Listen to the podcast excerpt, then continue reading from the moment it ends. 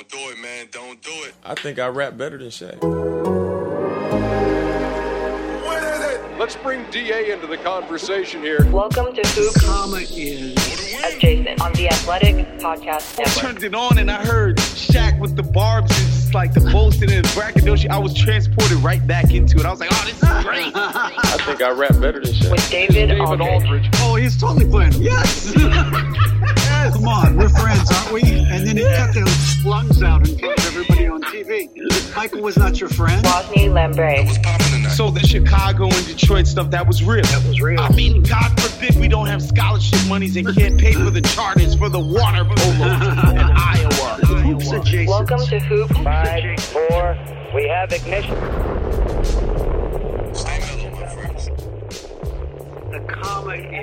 And welcome to another edition of Hoops Adjacent. I am David Aldridge, joined as always by my man Waz Lambray. Waz, what is up, sir? I'm good, man. How's everything? Everything's good. As always, we begin with telling old man what you did during the weekend. So, Waz, what was your weekend like last week? So, I ended up going to my third wedding of the year, third and final of the year. That's a lie. Your people stay getting married on the weekend. Yeah, man. You know, I'm at that age, Dave, where it's happening left and right. I'm actually going to one more in December. So that'll be 4 weddings this year that I attended, all of which I attended with my lady, which, as you can imagine, has made things a bit more interesting in the crib. So, man. Now, please tell me there's no old girlfriends involved in these marriages now, because that could be kind of sticky. Fortunately, no. That has not been the case. And believe me, I got the talk before. It was like, am I going to see anybody? Blah. I'm like, nope. Everything is squared away in that regard. We are good to go. Ain't no looking back. No, you know what's funny? Like somebody, it was Anthony Rendon from the Washington Nationals. He was, they're playing the Dodgers in the division series starting tonight, and I guess they did their press conference yesterday. And somebody asked him if he still thought about the series they lost to the Dodgers in 2016, and he said, "You think about your girlfriend that broke up with you like 20 years ago?" And I was like, "Shit, every day, cuz." What you talking about? Oh, man. So that was great old ones, man. Everybody remembers someone that got away. You think about your girlfriend that broke up with you like 20 years ago? Probably not. So what was the wedding like? It was pretty cool. It was at the Biltmore in downtown LA, which was nice. Fancy old Hollywood type of stuff. So it had all of the fixings and the bells and whistles. But I'm an orphan. Everybody was dancing all night. It was pretty fun. Actually, my first time ever going to a Jewish wedding. Oh, wow. Okay. Yeah, I think I might have preemptively screamed Mazel Tov. Damn, bro. I was so excited. Mazel Tov. Mazel Tov. Oh, my God. Oh, damn. Mazel Tov. God damn. Way too excited to pull the trigger on that. You can't be 100 and be an orphan. Yeah, you can. But it was good. The food was pretty good. Like I said, everybody danced and stuff. I could have used a little bit more hip hop. Right. But hey, it's not my wedding, right? Did they put the bride in the chair and carry her around? Yes, they did that. They did that. They did the groom. They did the lifting him up in the air too. They did the whole everything. But the only, my only critique of the wedding was that. So the groom comes from a Jewish family, and the bride is from a Christian family, and both families insisted on having a rabbi and a Christian guy officiate. Right. So they kind of split up the duties, but it took double the time to get the ceremony because they both had to get their shit off, respective shit off. So I was like, Jesus, I mean, we could have cut this in half by just letting one guy figure this thing out. Right, so that was the only critique. I got you. Yeah, man. Okay. Well, that's a good weekend. The wedding is always cool to be at. Good to see people getting on with their lives and being happy. We wish all of your wedding parties good luck and hope that they get along better than Shaq and Dame are getting along these days, man. What's up with that? Oh, God. So for people who don't know exactly what we're talking about, Dame Lillard went on what's called the Joe Budden podcast. Joe Budden, a former rapper, now podcaster / TV host. Like, he's a media guy now. He's a retired rapper and full media guy. But like a lot of people, he's a hip-hop head, historian, you know, still enthusiastic about the culture. He asked Dame if Dame felt like he was the greatest rapper hooper of all time, even better than Shaq, who's dropped platinum albums, made songs with people like Biggie Smalls and Nas, like legends. Right, and Dame said, yeah, I'm the greatest. I'm the best ever. Nobody's better than me. You think you got better music than Shaq? I think I rap better than Shaq. You think so? Okay. Yeah. You might. I've heard Shaq stuff. Yeah, you might. Like, I think people was like... So you can't get rich niggas to admit nothing. As Shaq. Yeah. Like, I think he was viewed as Shaq, though. But like, I get what you're saying. It was like this Shaq. It wasn't like Shaq and Biggie. You know what I'm saying? Mm-hmm. It was like... People wasn't looking at it like this is a real rapper. It was like, that's Shaq rapping. Shaq being Shaq, he could not let that slide and decided to let off a diss track over the What's the Difference beat, which is one of my favorite songs on Chronic 2001, Dr. Dre's Chronic 2001. It's him, Exhibit, and Eminem. One of my favorite Dre songs, actually. And Shaq is rhyming over the beat, and he did quite well. Yo, yeah, what's wrong with these little cats? I can tell they little, listen to they little raps. Always bragging about they little max contract. Dame got a little money when it comes to Shaq. You see this flow, got a little Hall of Fame on it. Dame shoot jumpers, Shaq still banged on it. Are you kidding me? Lyrically, not physically, mentally, vividly. Seen it before, you might give it to me. I'm on a ain't being the competitor that he is and true to hip-hop culture and the foundation, like battling in hip-hop is foundational. It's like graffiti and breakdancing, like battling is, you know, it's one of the pillars of the culture. And Dame responded in kind with a pretty dope diss record of his own, man. I'm not going to lie, I rolled my eyes when I read about it first, and I was like, oh, God, a diss track. But the thing is, Dave, like, as soon as I turned it on and I heard Shaq with the barbs and just, like, the Bolston and his braggadocio, I was transported right back into it. I was like, oh, this is great. I don't know why we don't do this more often. And Dame had a dope track. It was actually pretty fun. I thought it was pretty good. It was pretty good. Let me see if Jay can pull one of those up while we're talking about it. Welcome to Hoops Adjacent on the Athletic Podcast Network. My pockets deep, so you flexing ain't really a thing, bro. We both could be working at Kinko's and Kobe when you them rings don't owe. Nursery rhymes spitting, small cars sitting. Oh, icy hot poster boy, TNT snitching you, big man hating, mad at my existence. Had a song with Bad Boy, no Jordan to the Pistons, still getting to the chicken. This ain't nothing new to me. I wonder if I'm getting caught up in the theater of it. I love the fact, I think to your point, that they can so quickly come up with these things. I mean, it's incredibly creative that they can come up with these things so quickly. But I know it's kind of like pro wrestling. You know what I mean? Like, I know they aren't really mad at each other. They're not going to fight when they see each other.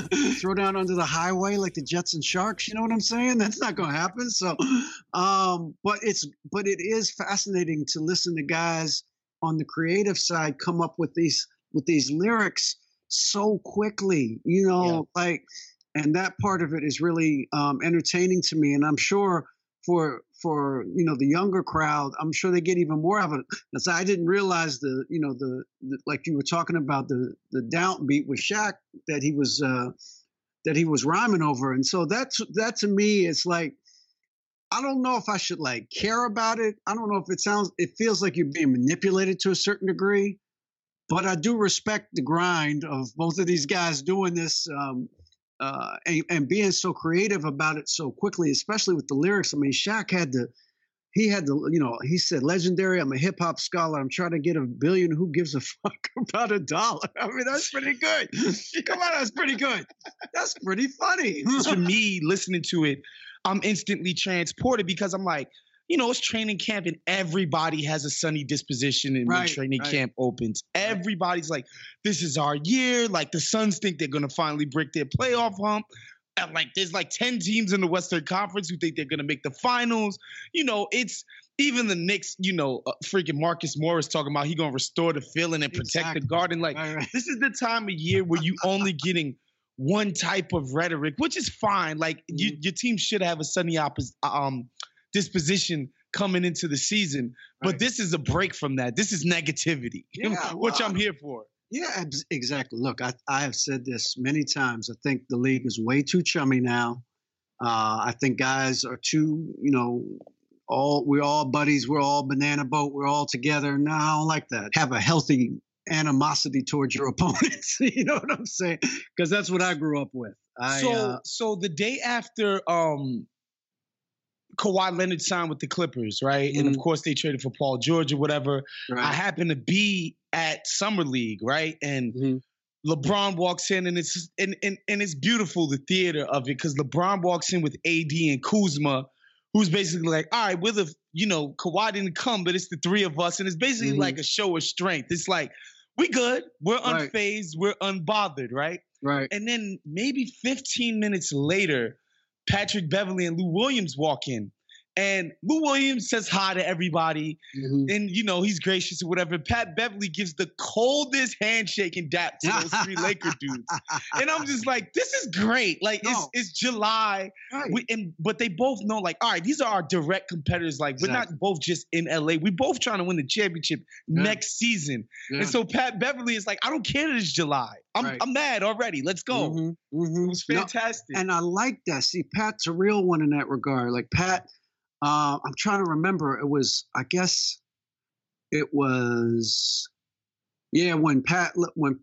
Pat was with the, I want to say it was a couple of years ago when the Rockets were playing OKC. Maybe, I mean, he wears it on his sleeve, man. If you're not with us, you're against us. You know what I'm saying? Yeah. Like, he's not trying to be your friend, you know. Yeah.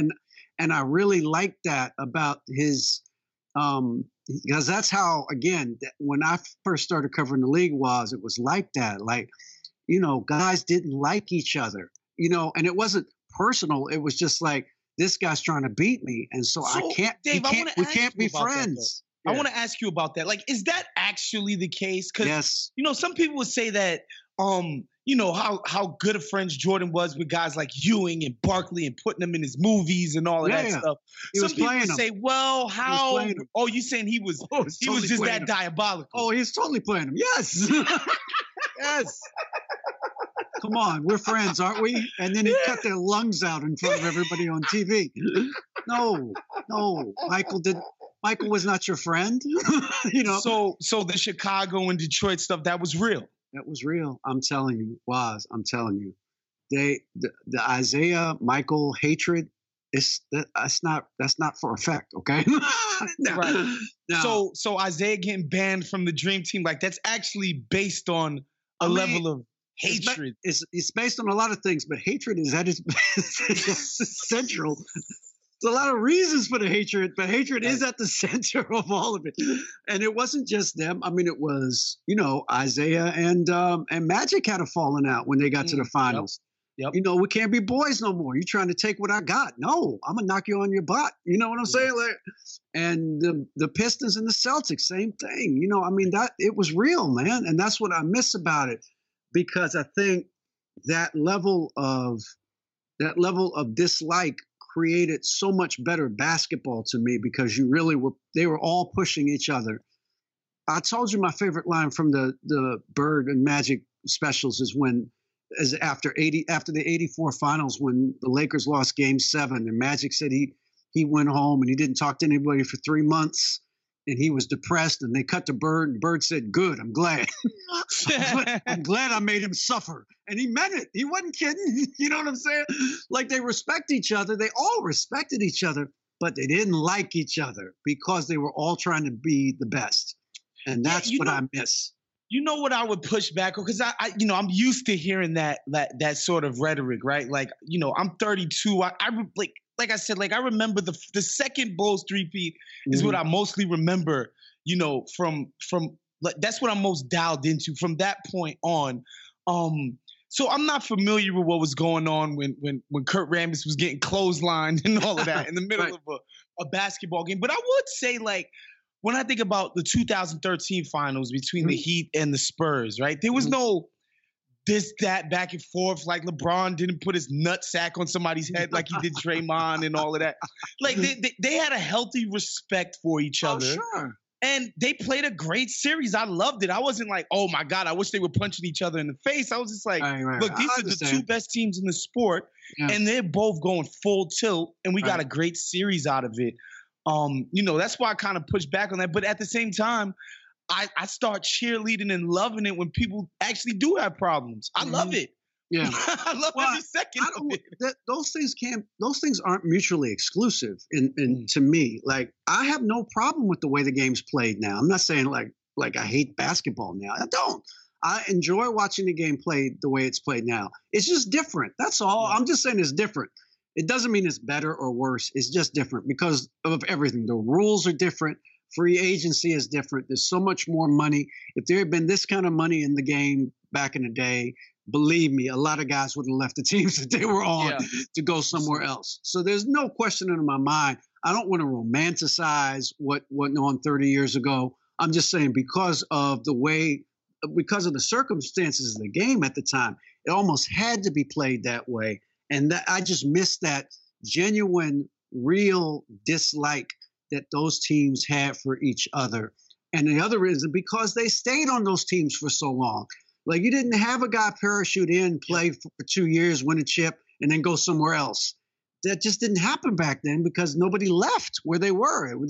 Because the free agents, the money wasn't that good in free agency. So that created a situation where you had groups of teams that were together 5, 6, 7 years, and they were playing the same teams all the time. So they were all. They say that.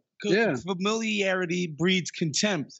But my favorite part about all of this is that, you know, David Aldridge, debonair, who's got more gravitas than David Aldridge, Hall of Famer. And what he's basically telling the masses is that, give me more Kevin Garnett, Carmelo Anthony, Cheerio stories, please. Let's go. Let's do it. We need more. If it's real. That's why if I get back to the Dame and the Shaq thing, I don't know if that's real. I don't think it is. But if that was real and they really disliked each other, like Kobe and Shaq, like, they didn't like each other for a long time. They made their peace, but for a long time, they didn't like each other. And I just think that that's real. Like, we work with people we don't like. Everybody does. You know what I'm saying? Of course. 100%. So, but I think it sometimes makes for better competition, and it sometimes makes for better theater. If you really understand that these groups of people, these two guys really don't like each other. I mean, I think that's what made Ali and Frazier so great. Those guys didn't like each other, you know, and there was a lot of reasons why, and some of it is real personal, and it's real having to do with Ali setting Frazier up to be an Uncle Tom, you know what I'm saying? And Frazier saying, yo, wait a minute, I'm blacker than you. You know, I grew up in the hood. My father was a sharecropper. What are you talking about? Right. You know, and so but it was real. That's what I'm saying. Like, that real animosity that they had toward one another, I think made for better fights. Yeah. You know, even though, and I'm not saying they didn't, they did respect each other as fighters. They both respected each other, but they didn't like each other. You know, and you know what, Dave, and you see it in other sports like college football, right? Where Alabama and Auburn, like, there's people poisoning trees and stuff. Yeah. Like, I mean, I don't want it to go like that. That's too contemptible behavior. That's crazy. I'm not talking about that. I'm not talking about poisoning Dan Devine's dog and stuff like that. You know what I mean? No. That's way too far, and you should be prosecuted to the fullest extent of the law if that happens. No, I'm talking about keeping it inside the white lines, inside the court, on the floor, just competing and trying to beat each other. You know, and having as a motivation. You know what? I don't like that guy. Yeah, and you saw it all the time with guys like KG and Duncan. Yeah, it was all the time. I think there's still rivalries. Mm-hmm. But like you said, the pure hatred is few and far in between. It's too much money in it now, I think. Yeah, I really do think there's too much money in it. Like, there's nothing for guys to be mad about. Like, what are you mad about? I mean, seriously. What do you have to be mad about?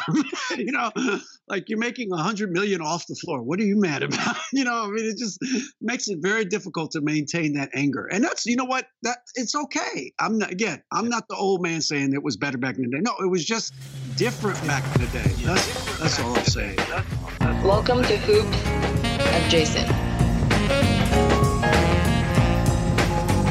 California made history on Monday by becoming the first state in the country to allow college athletes to get paid. And now there's some big news in California. We used to have a tennis team. Guess what? We don't have a tennis team anymore because it was too expensive to keep playing. We're going to set a standard for industry, and they have to conform. You know what I'm saying? Like, we used to have a football team. This is the number one reason why we've created this platform.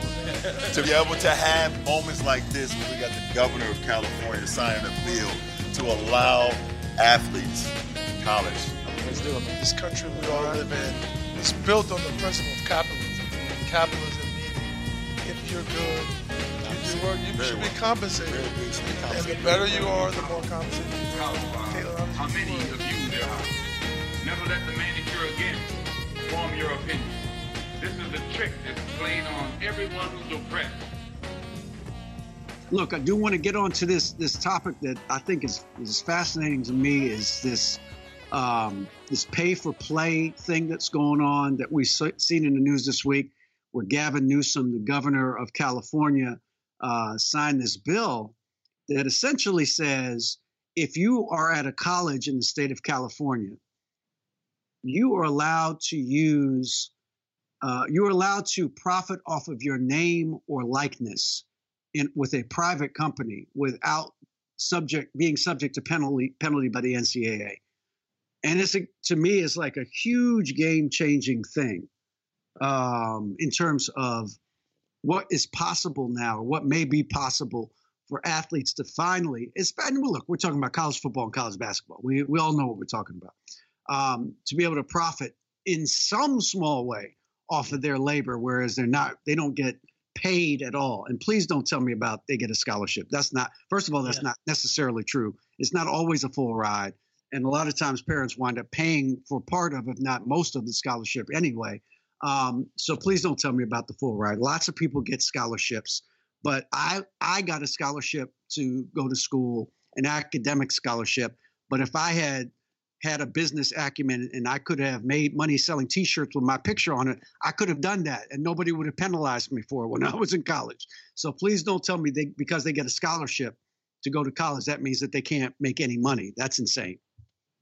Yeah, there's so many things that fascinate me about the story. First thing that comes to mind, because when we talked about this last week a little bit, we delved into it on back-to-back.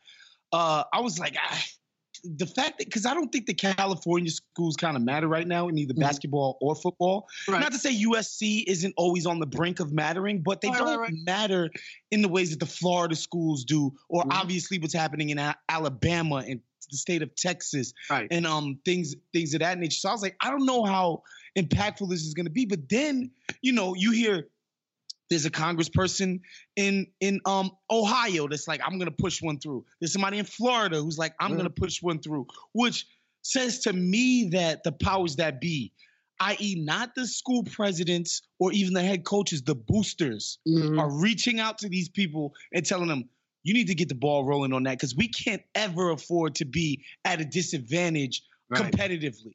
Right. And that'll put us at a disadvantage competitively if kids can go to California. And, you know, people think it's something like showing up to a bar and getting $2,500, you know, so that they can promote your appearance and all of that, which that kind of stuff will happen. Mm-hmm. It's not just that. Trevor Lawrence, if he wants to this summer, can be like, I'm hosting a QB camp.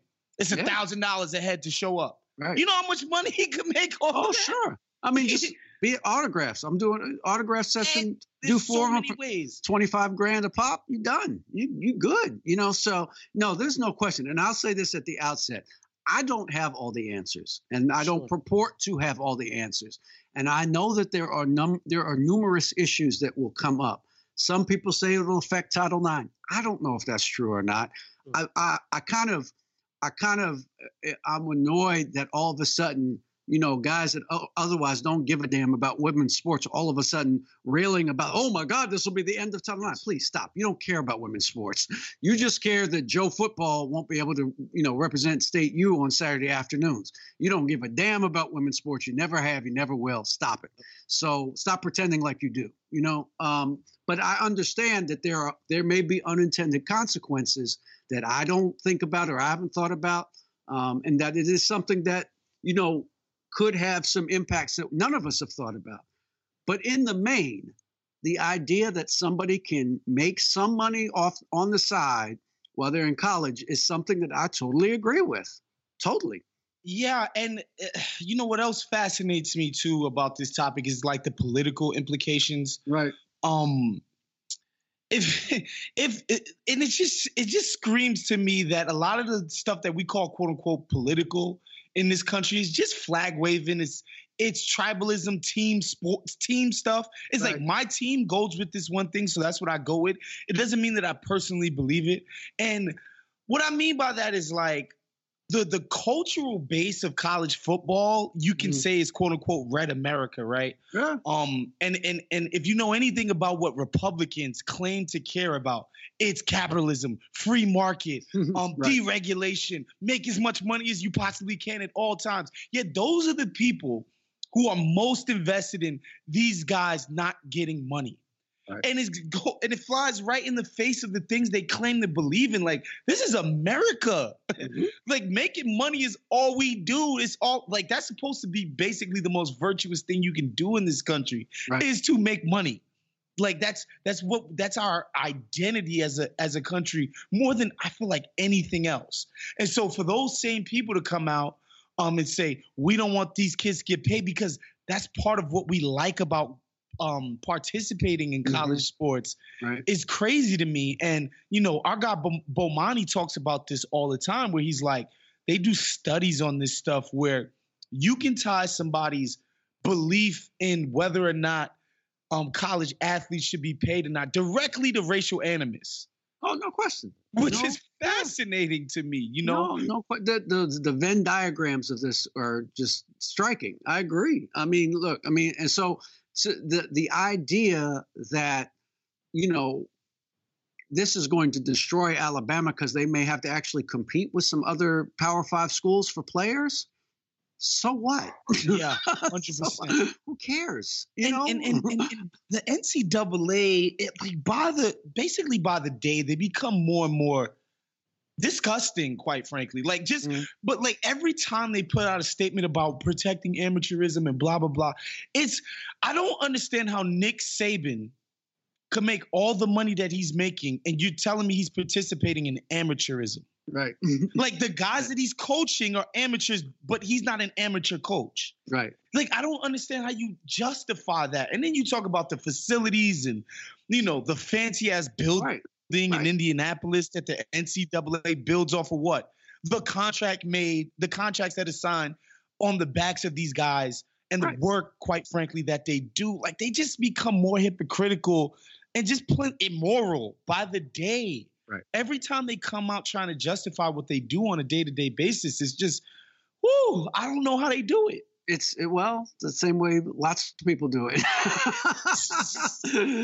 You know, unapologetically, you know, they're going to keep this going as long as they can. And until people rise up and say they're not going to do this anymore, they're not going to be part of the system anymore. And you see along the margins, you know, things like the historical basketball league that they're trying to start up, that David West, the former Golden State Warrior and Spur and Indiana Pacer, is involved with, where they want to get kids, instead of going to NCAA schools, they just want them to come to specific cities and come play in those cities. And if they want to go to class and go to college, they can go, and they'll get paid to play, and they'll try to, you know, help them in terms of their brand and education. So, I mean, there's lots of people who have been doing this. We saw the Northwestern athletes try to unionize a few years ago. I mean, there's so many tenets to this. And again, I'm not pretending like this is a cookie cutter, easy to solve situation. It's not. I know that there are things out there that I'm not thinking about.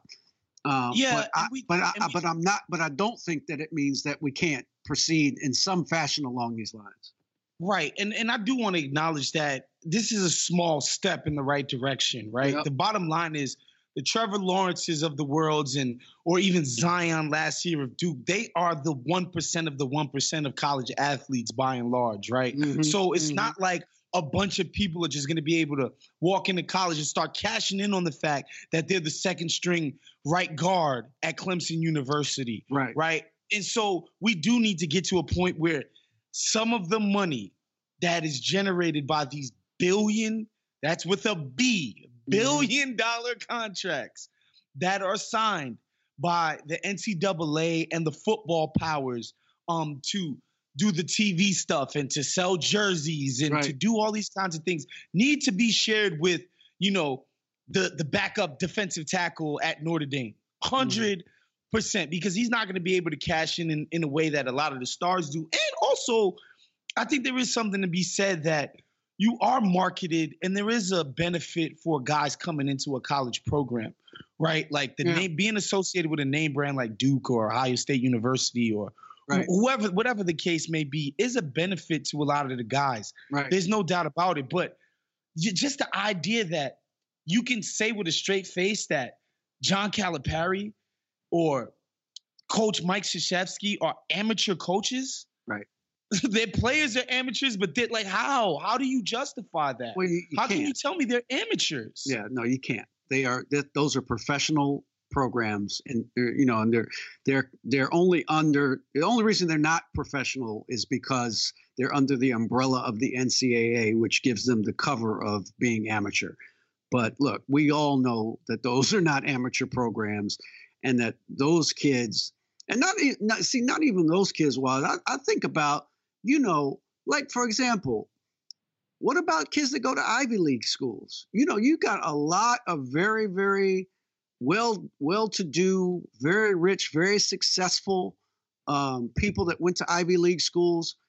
And what if, you know, a venture capitalist who went to Yale or Harvard says, you know what, I'm going to offer Joey basketball, you know, $100,000 on the side legally if he'll come play for Harvard or Yale. Yeah. Good. Yeah. Good.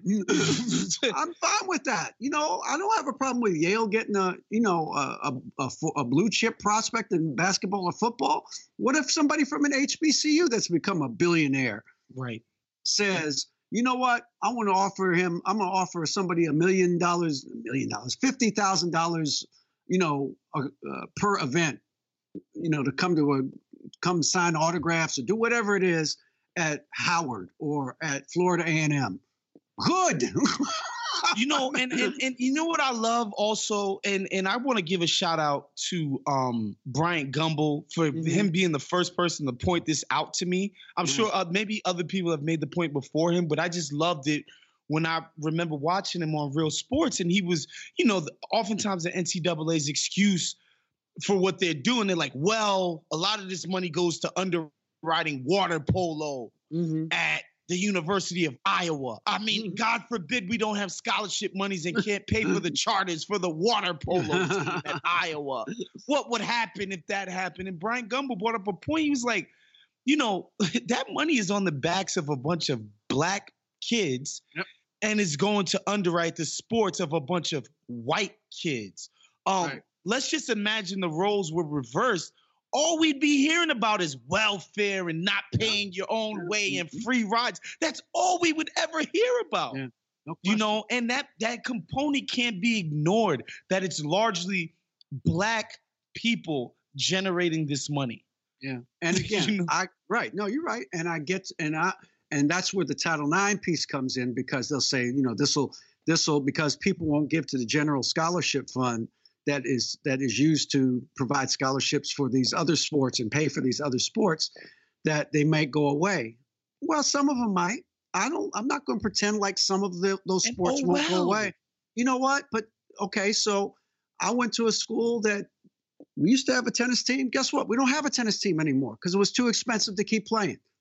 You know what I'm saying? Yeah. Like we used to have a football team. We don't have a football team anymore because it was too expensive to keep playing. You make decisions. You know, and so if somebody wants to play college tennis, then they're not going to consider American University anymore because they don't have a team.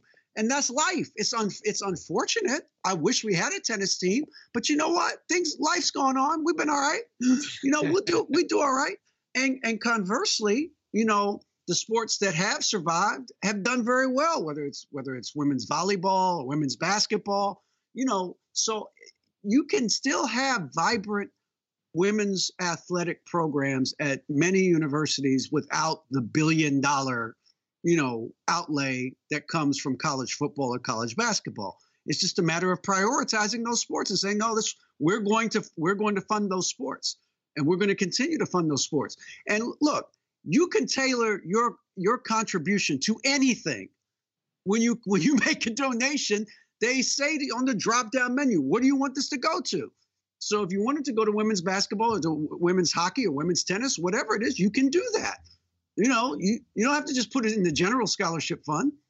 And you know, I just love the idea that a lot of people peddle when they say, you know, and it goes back to what I mentioned about the racial animus, right? Mm-hmm. When people say a lot of what's going to be lost is like a lot of people just won't like the sports as much once they realize the players are being paid.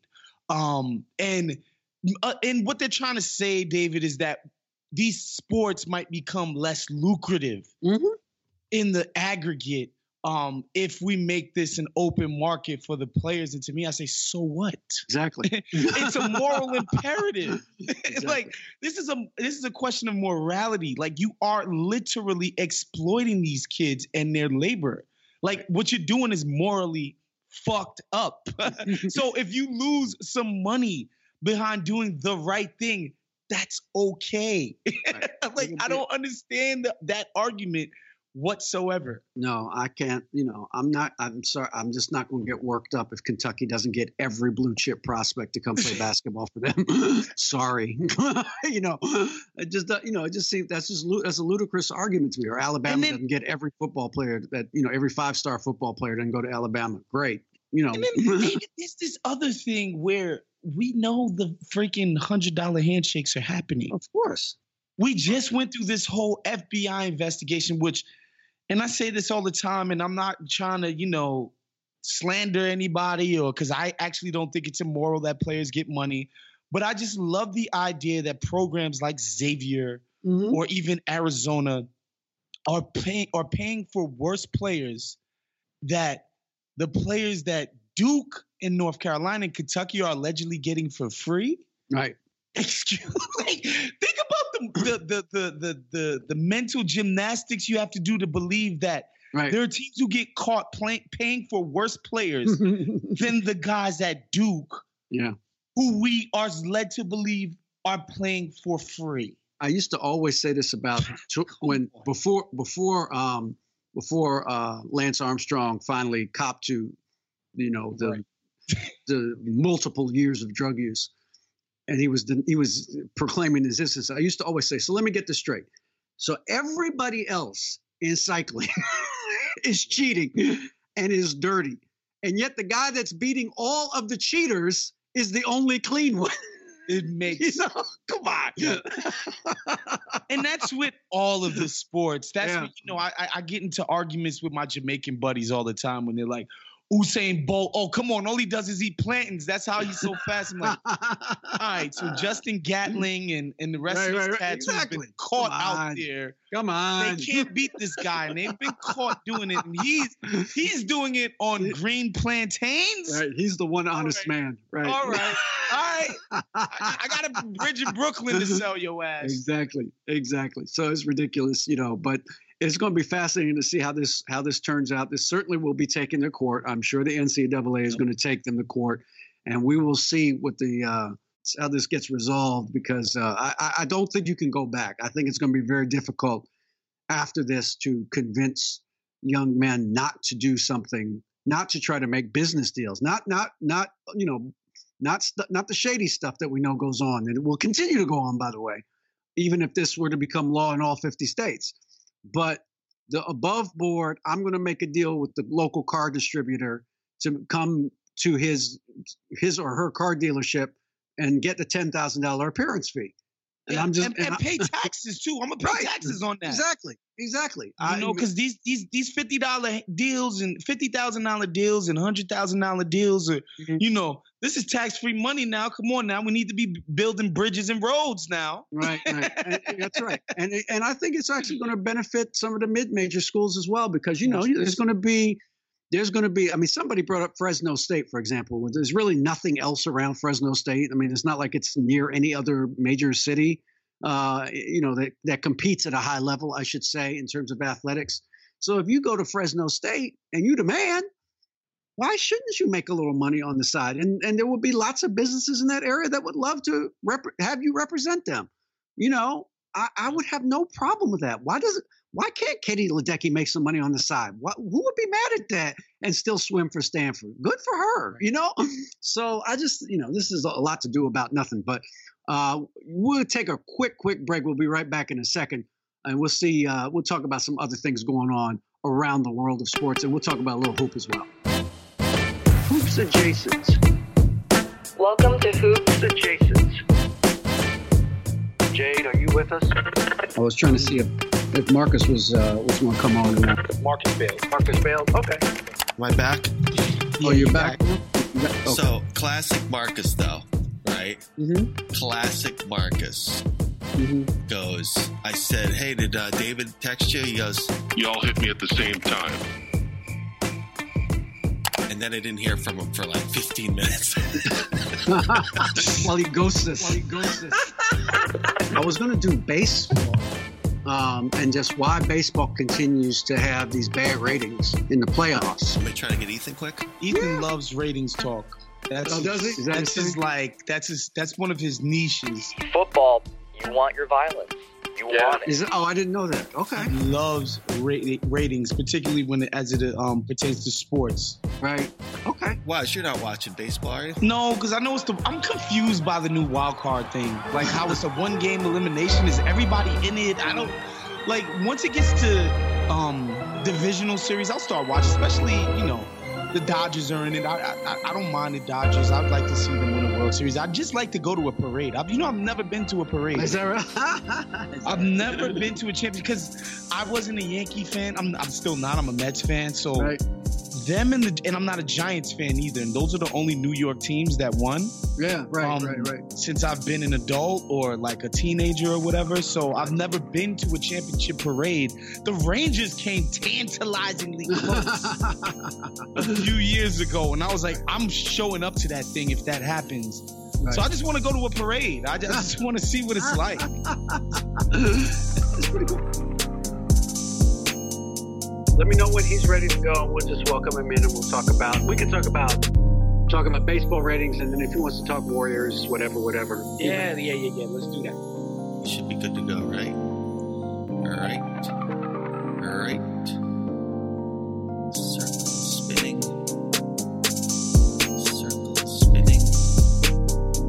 There he is. Ethan. Hello. What's up? Ethan Strauss. What's up, man? Oh, man. Am I on the podcast right now? You're about to be. Oh. You're about to be. All right. Ready whenever. All right. Go. And welcome back to Hoops Adjacents. We bring in now special guest, because we were thinking about talking about baseball ratings, and Jade said we should get Ethan. He loves ratings. He loves talking about ratings. It's true, right, Ethan?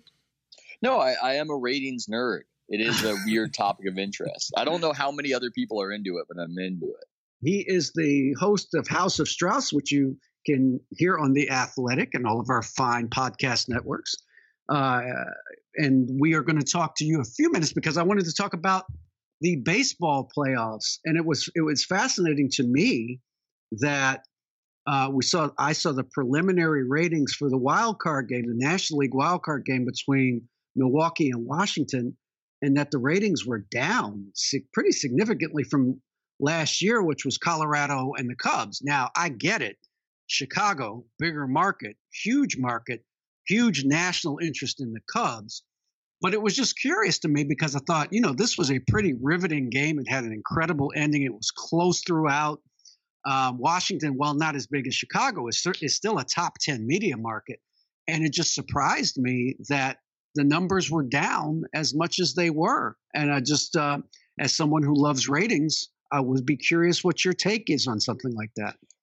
So I haven't seen those preliminary ratings, but I do know that Milwaukee's local ratings are awesome. So, you know, they're a small market, but they should be able to punch above their weight. They're like one of those markets like the Utah Jazz where, you know, they've got a tremendous amount of local interest. By the way, you know, incidentally, I believe Milwaukee and also maybe Cincinnati are the smallest markets in baseball, and basketball has, depending on how you judge it, maybe 4 or 5 smaller markets than the smallest in baseball, which is always an interesting difference between the two leagues.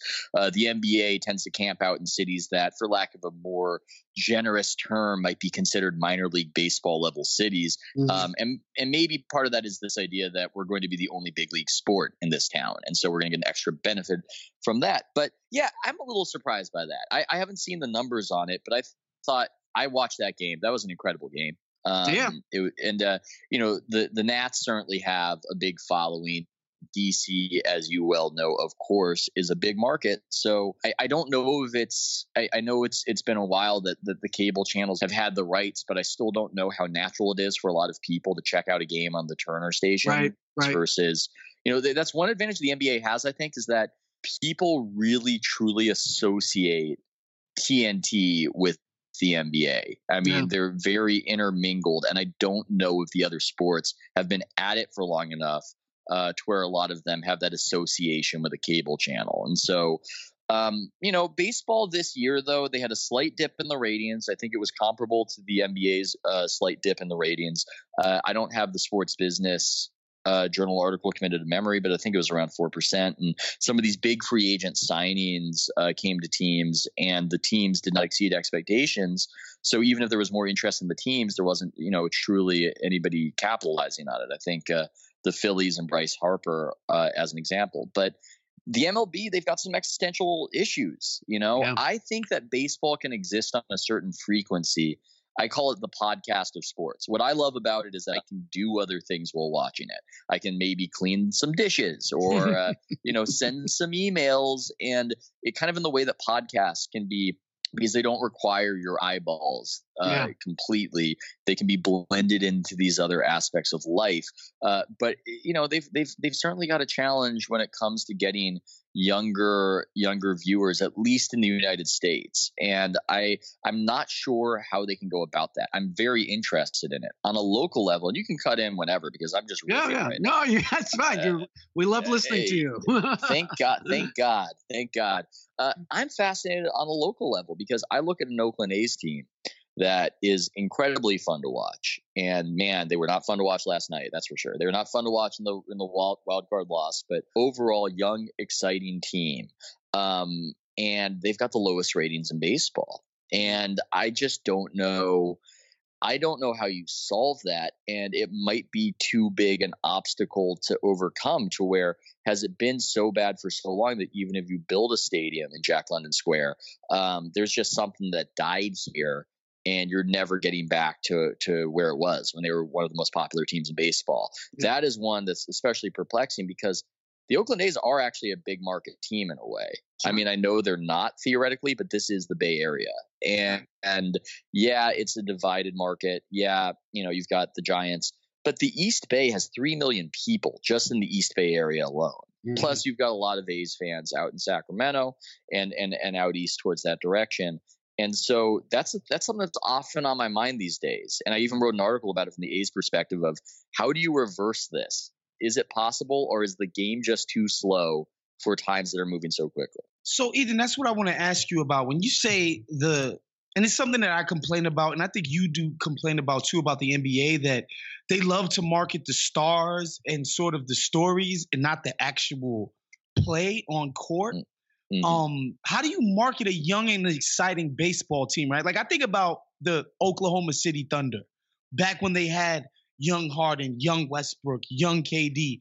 That like it's so easy to explain to people, this is young, this is exciting, this is why. Look at this. How do you do that with the A's in baseball though?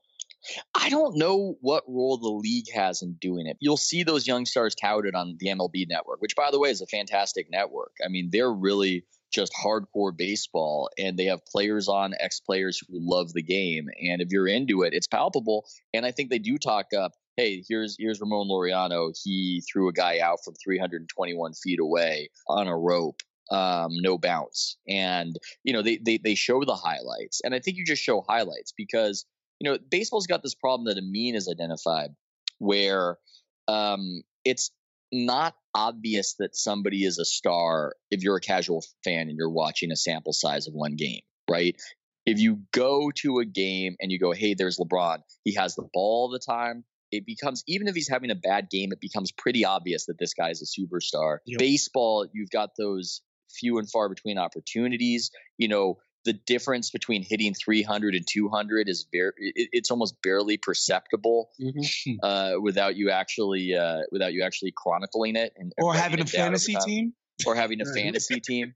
You know, like it's tough. I would say that the A's have some players who might buck that trend. That Matt Chapman will make insane defensive plays every game, but I think you just keep talking about it, and I think the MLB Network, you know, just has to keep on doing what they're doing. But I just don't. It just seems like they might be fighting nature. It just seems like this is impossible. But I do favor in general that leagues promote the games themselves. You know what I thought was really interesting to broaden this out was that Antonio Brown craziness. I mean, it's uglier than crazy. There's some really bad things. I mean, right. I'm just like filing all away is one thing, but the part where he got cut by the Patriots when the allegation surfaced, and this was all that I was seeing on social media and all I was seeing in sports media. And then actually Sam Spendiari, I think it was Sam, it might have been Damon Rangula. Somebody said, hey, check out the pregame shows today. Check out the pregame shows this Sunday. They're acting like this never happened. Right. None of them are talking about Antonio Brown. Right. They're not talking about it. It's all about the upcoming game. And the NFL, for all its faults, and there are many faults, and there are many flaws when it comes to the NFL and how they handle things, they might do a better job of keeping their eye on the ball literally and staying on message. And I think the NBA sometimes conflates buzz and the sort of the off the court reality show for the thing that actually makes them money. And I think that has been a problem recently, that it sounds good that everybody on Twitter is talking about you, but when does that become money? And when does that become interest as measured by someone turning on the TV? Well, I think that, look, baseball or football has inherent advantages. The number one inherent advantage is that every game is important. There's only 16 of them. You know, yes. Baseball's got 10 times that many games. So every game, by definition, cannot be as important as one football game is. So you can always say, let's talk about week four because it's really important, because it is. And the other problem baseball has, and I always go back to Mike Trout as the example, who is, you know, by consensus, there is no argument that if you ask 100 baseball people who's the best player in baseball, they all say Mike Trout. Nobody has another answer. And the problem is that Mike Trout can go days without having any impact on the game defensively, because the ball has to be hit in his direction for him to have to make a play. He may not ever have to make a sprawling diving catch. He may go weeks without having to throw somebody out from center field. What happens if he goes 1 for 4 and the one is a double? That's, you know, it's fine. But if he doesn't hit a home run, if he doesn't hit a colossal Titanic home run, how does the casual fan know he's the best player in baseball? That's the problem. He never gets to display why he's the best player on baseball on a nightly basis. It happens sporadically. So is that a Mike Trout problem or a baseball problem? That's a baseball problem. But there were players where they had a certain aura about them, to where you knew you were watching them and it was a show and they were great. And maybe I watch a Mariners game in the 1990s and Griffey goes 0 for 4, but he's you know, he's got that rhythm with the bat. He's up there like he's somebody to see, and you are drawn to him in a way that you are not drawn to Mike Trout. There's just a certain ineffable quality that stars have sometimes that draws you to them, because you know, your assessment is correct. I think the question is, why does that matter now? Because baseball was wildly popular and all of that used to be true. So why does that suddenly matter now that people don't see the greatness because when they watch, because they're competing with an NBA where superstars have become ascendant in the popular culture of this country. Oscar Robertson was not ascendant in the popular culture of the country. Bill Russell was not ascendant. People didn't care about Bill Russell off the floor. They didn't care what he had to say about anything on social media. There was no social media. So the whole landscape of sports, whereas 40 years ago, 50 years ago, it was baseball and boxing and horse racing. That was it in terms of mass popularity with casual sports fans. They cared about they cared about boxing, horse racing, and baseball. They didn't care about anything else.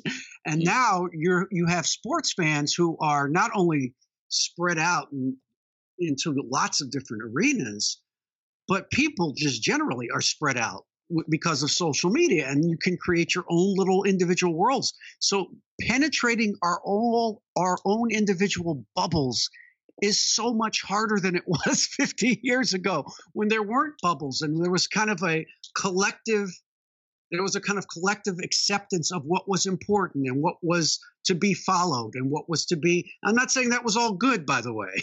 I'm just saying it was. And that's why someone like a Joe DiMaggio or a Ted Williams had so much more influence than their descendants, their Mike Trouts and Bryce Harpers do now. I'm reminded of, because right now what's happening is NBA, MLB going down slightly recently in ratings, NFL bouncing back. There was a lot of coverage a few years ago, where is the NFL going to die out? And people are leaving it. Parents aren't going to have their kids play it. All of that could still be true, but they're having a resurgence of interest. And it reminds me of how Warren Buffett, one of the ways that he's gotten so rich is that he invests in junk food products. That's something that Warren Buffett often does. It's not the only thing. It's not the pure secret to what he does, but he invests in junk food because you might talk a big game about how you're getting healthy or you're interested in it, or there's this new salad bar that's going to open up in cities and it's a thing. But at the end of the day, just our base human instincts, who we are deep down, is going to win out. And you're going to drink that Coca-Cola. You're going to eat those M&Ms. You're in your worst moment. You're going to do it, and you're going to pay Warren Buffett the money. Football, you want your violence. You want it. You want your violence. You might know it's bad. You might not like how they handled Kaepernick. You might have all of these thoughts in your head, but you just want to see that dose of violence on Sundays. And maybe that's why you can't really bet against the NFL. And that's why the NFL is just going to keep on dominating for time immemorial. That's probably, I think you're probably right. I want to pivot real quick because you're busy and we need to wrap up here because people aren't going to listen to a 3-hour podcast. You wrote a piece in The Athletic about how you now have come to believe that the Warriors might well keep D'Angelo Russell. And this isn't just about keeping him until they can trade him for something better or flip him for something better. And I wonder what brought you to that conclusion.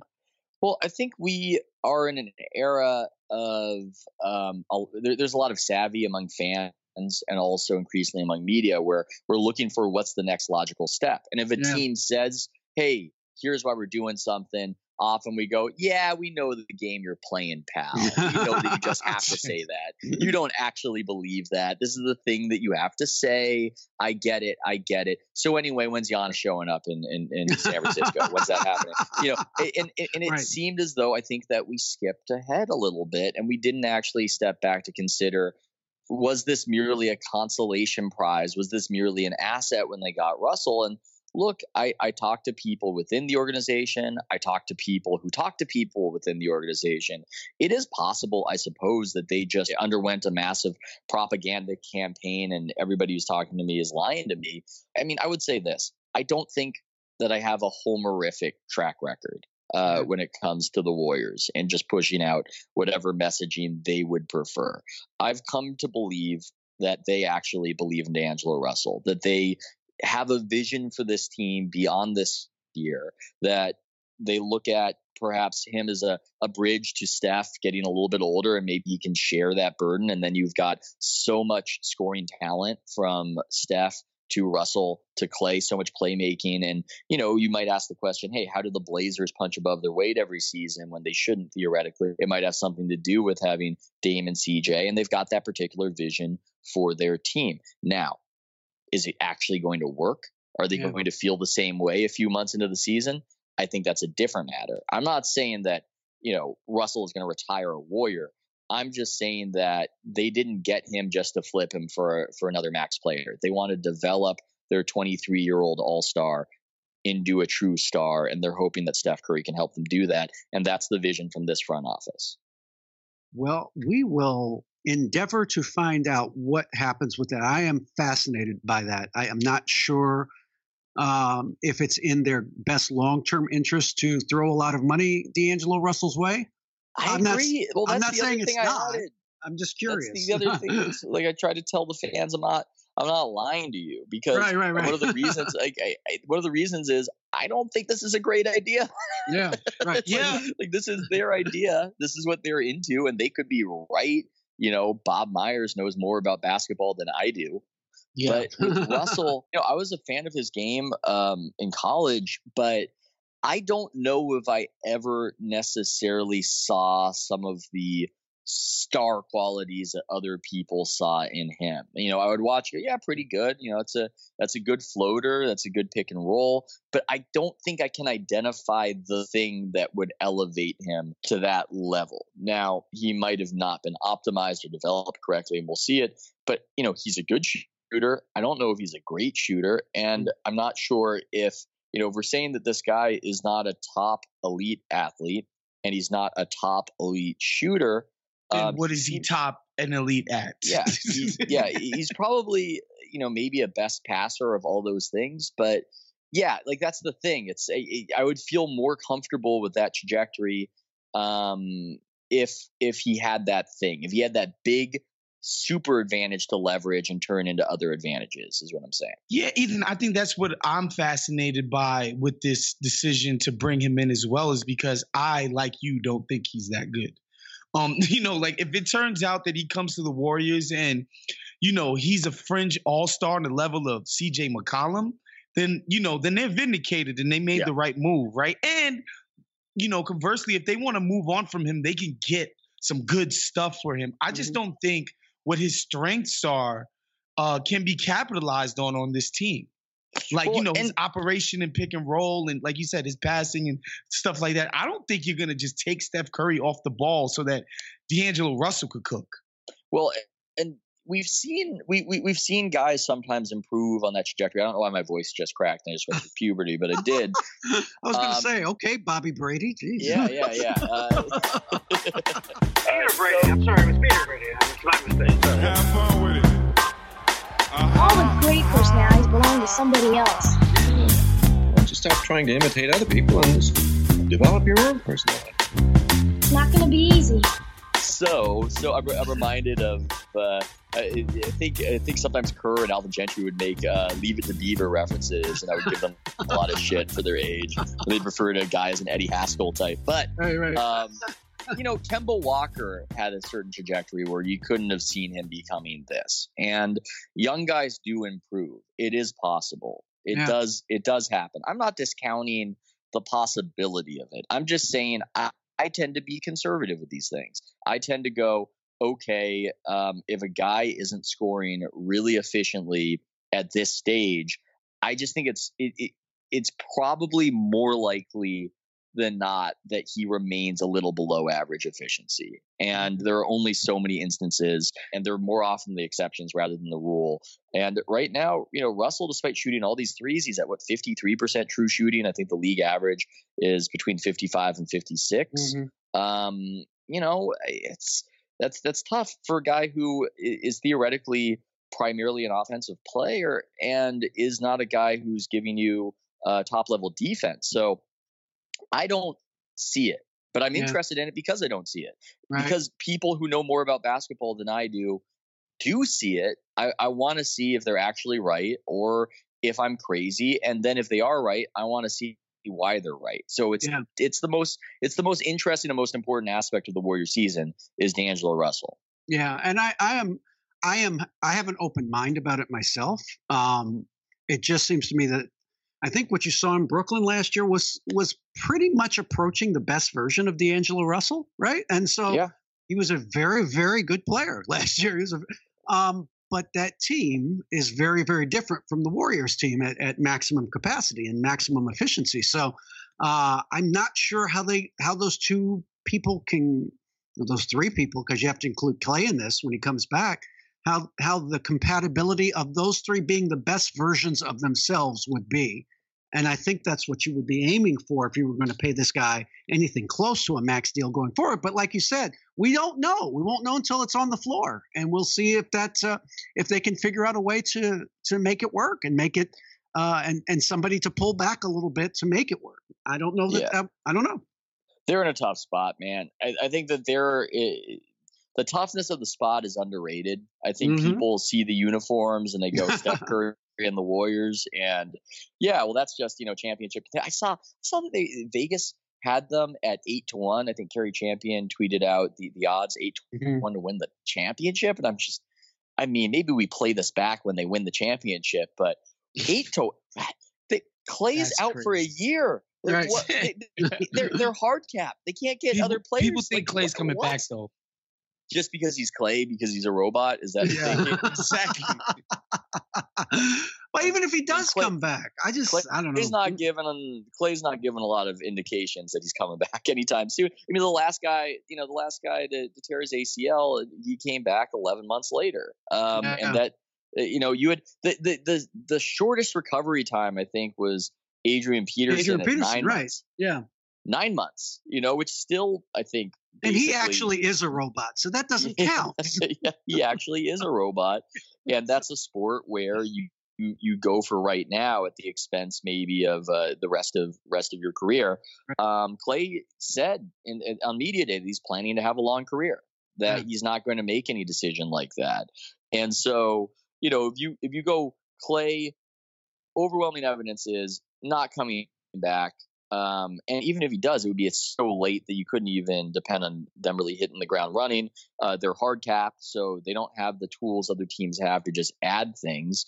And then the rest of the team, you know, apart from, I mean, the rest of the team, there's a lot of guys you've never heard of.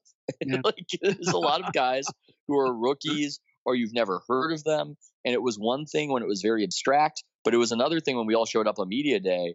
And you see them in these uniforms, and it's, wait, who's that? And, oh, okay. And he was at what college? And, oh, no, there's not just a bunch of veterans. I mean, after practice yesterday, Steph said to the media that he texted Andre Iguodala that he missed him after practice. You can imagine how that practice went.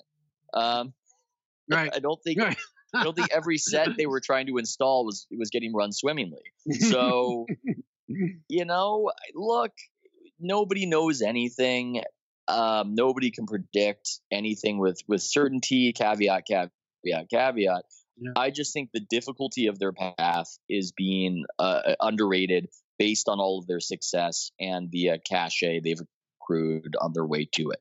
I agree with you. Ethan, thank you so much for joining us today. We appreciate it. It's Ethan Strauss. He is heard all the time on the House of Strauss. Waz, thank you as always. Waz on Count the Dings. They just do podcasts all the time. That's what they do. I just do this little podcast once a week because I can't imagine anybody will want to listen to any more than an hour of me. So false humility. I can't wait for the DA content. Come on. Everybody's waiting with bated breath for what I have to say. So we'll be back next week. Thank you for joining us as always. See you. Atlanta Sports Illustrated stories developing. I just saw that.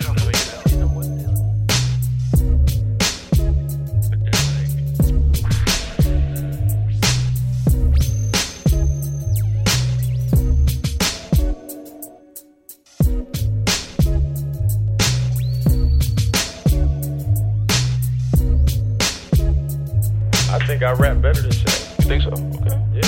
You might. I've heard Shaq stuff. Yeah, you might. Like, I think people was like, you can't get rich niggas that been nothing. As Shaq. Yeah. Like, I think he was viewed as Shaq though. But like, I get what you're saying. Like this Shaq. It wasn't like Shaq and Biggie. You know what I'm saying? It was like.